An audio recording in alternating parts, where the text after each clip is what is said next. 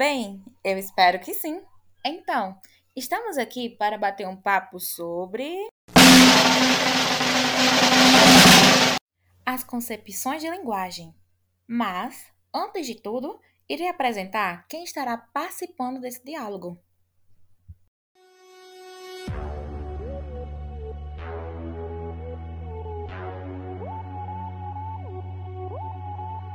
Olá, pessoal!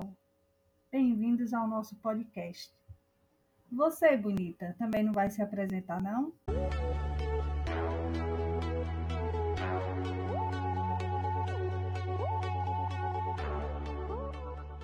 Mulher, quase me esqueci. Bom, eu sou Maria Luísa, mas podem me chamar de Malu. Somos alunas regularmente matriculadas no sexto período do curso de Pedagogia pela Universidade do Estado do Rio Grande do Norte, UERN Campus Central. Essa temática que vamos abordar aqui é um estudo realizado para a disciplina de ensino de língua portuguesa, que tem como docente a querida Maria Carmen Silva Batista. E dando continuidade, Daniele, você poderia explicar sobre o surgimento da linguagem?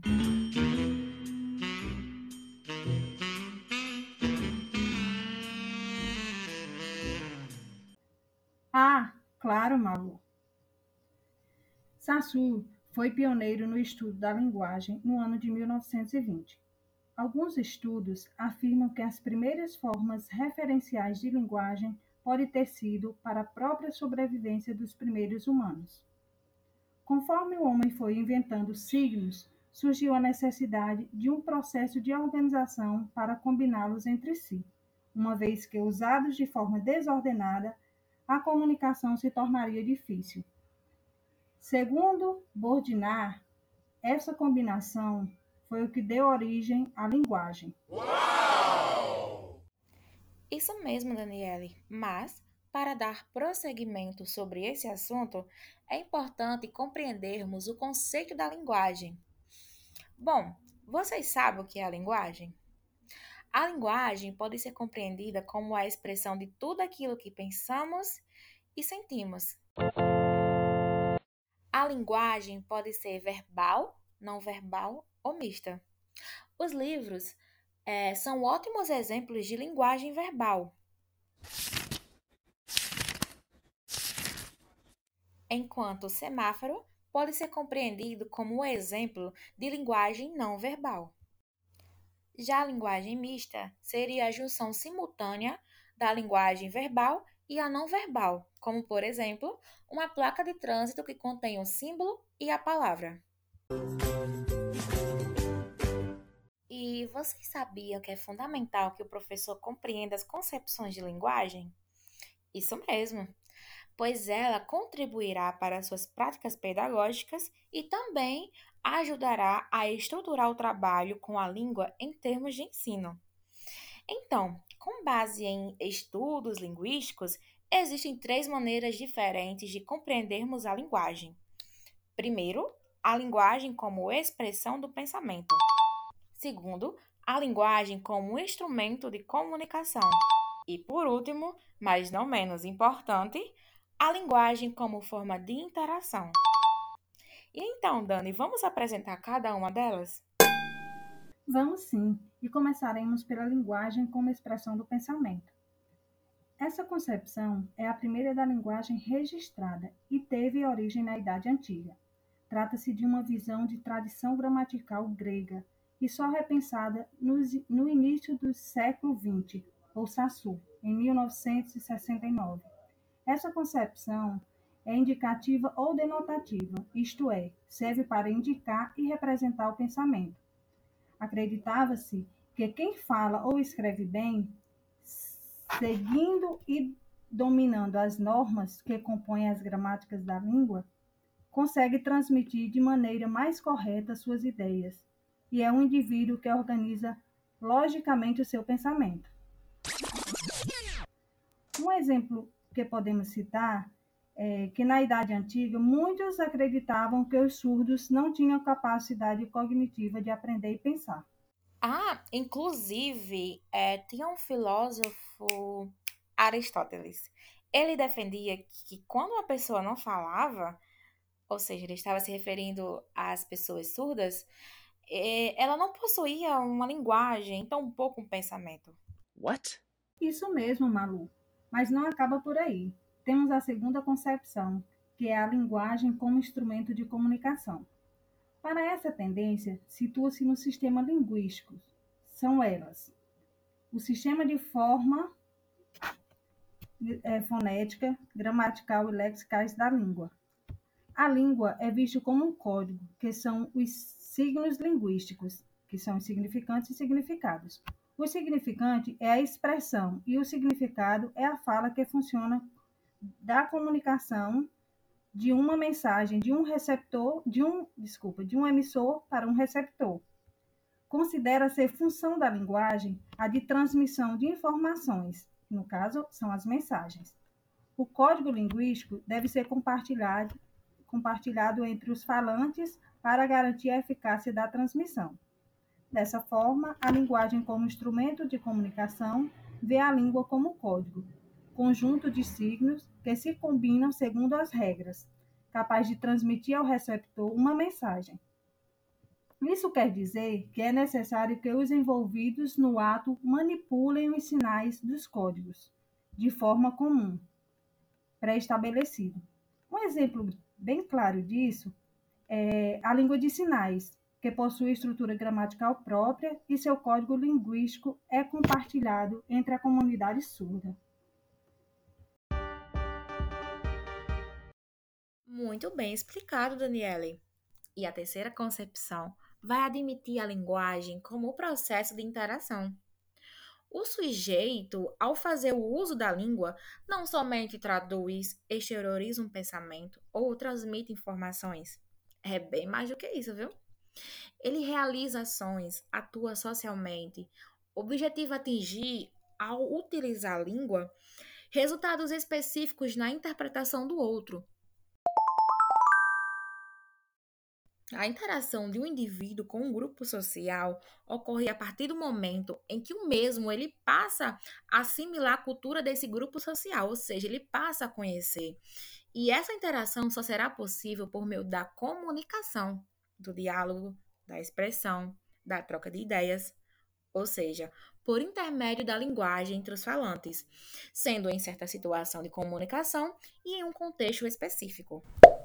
E qual exemplo podemos citar para essa concepção? Bom, preparamos algo muito especial, certo? Apresento aqui para vocês Mário, meu amigo internacional, diretamente da Colômbia. Olha que chique, viu? Preparamos com muito carinho esse podcast. Espero que vocês gostem. Acompanhei Mário logo no início em que ele começou a estudar português. E eu, como nativa da língua portuguesa, posso afirmar que hoje Mário compreende bem o português e consegue realizar uma boa interação. Querem escutar? Então, veja a seguir a entrevista com um bate-papo super legal. Então, Mário, você poderia se apresentar, o seu nome, a sua idade, seu Está, país? está bem. Meu nome é Mário, Mário Andrés Llanos.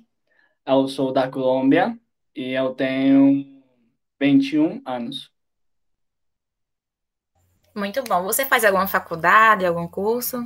É, sim, eu estou fazendo faculdade de marketing. Muito bom. E como a gente se conheceu, você pode falar um pouco? Como conheci com você, Malu? Isso. Ah, está bem. Foi na quarentena, aí foi, foi, foi assim. Eu estava com minha amiga e ela postou no status uma, uma foto aí. Então ela estava aprendendo português e eu falei, ei, eu também quero aprender português, né? Então aí estava você também querendo aprender espanhol. Então um dia eu escrevi no WhatsApp, eh, ei, você quer aprender português? Ah, não, espanhol. E eu quero aprender português. E aí foi como a gente se conheceu. Ah, muito bom. E em quanto tempo você aprendeu português? Em quanto tempo? Eh, quatro meses. Quatro meses? Quatro meses, mas foi, foi um ano que eu conheço o Malu, então... É, então, não sei, a prática, tudo isso, eu acho que, não sei, cinco, cinco meses, eu acho. Ótimo.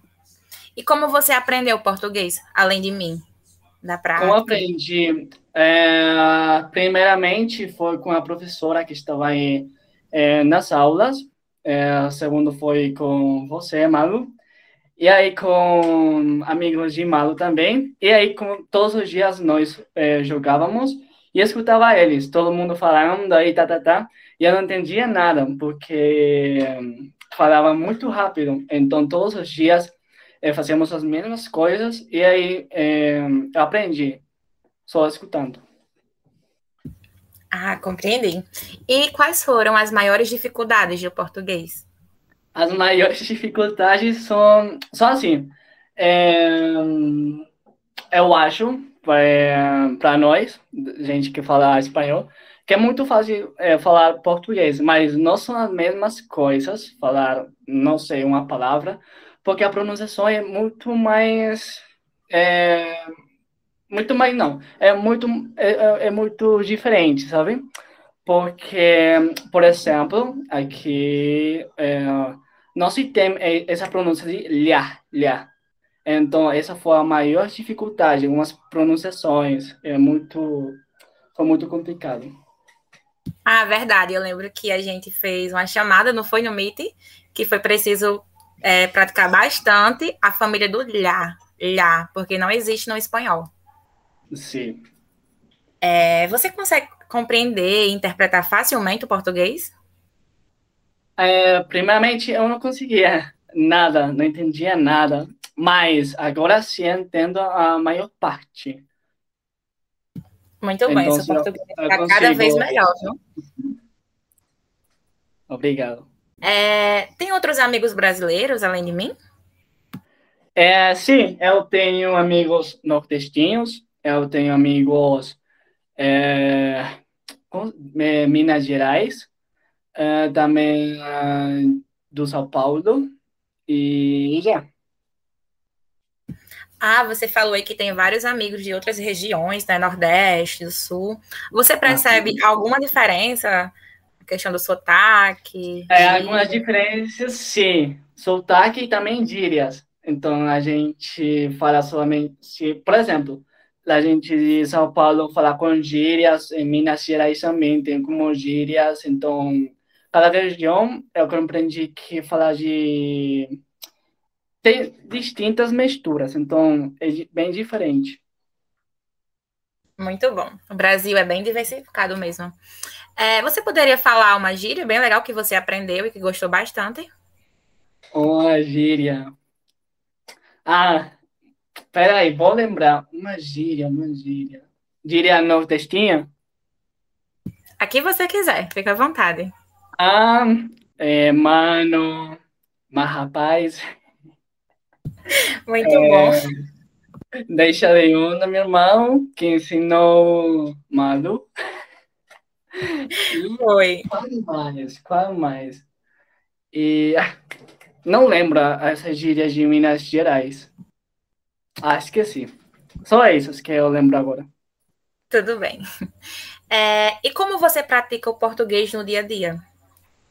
Eu ah, agora é muito complicado, sabe? Porque agora sou na faculdade e eu estou fazendo o último curso, então eu solamente que agora escuto música.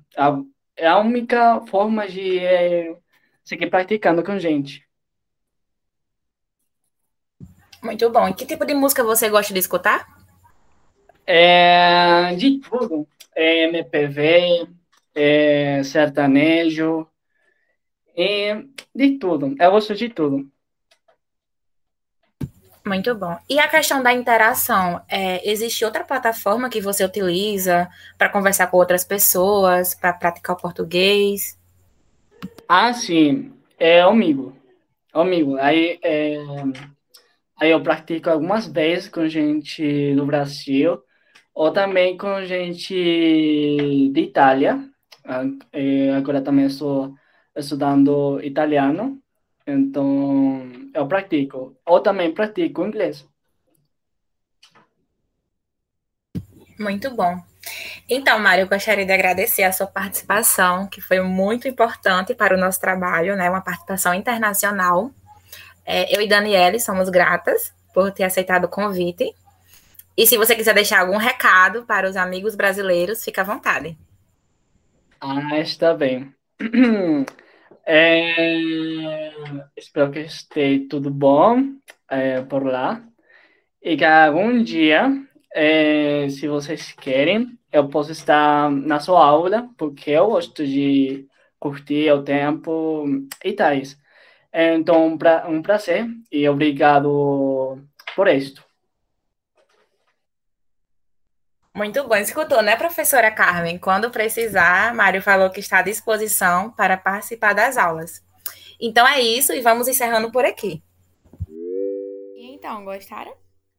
Para estabelecer uma interação com os brasileiros, Mário precisou não somente aprender as palavras de português ou transmitir apenas informações, mas interpretá-lo a partir da comunicação com os brasileiros em um contexto específico, bem como conhecer a cultura brasileira.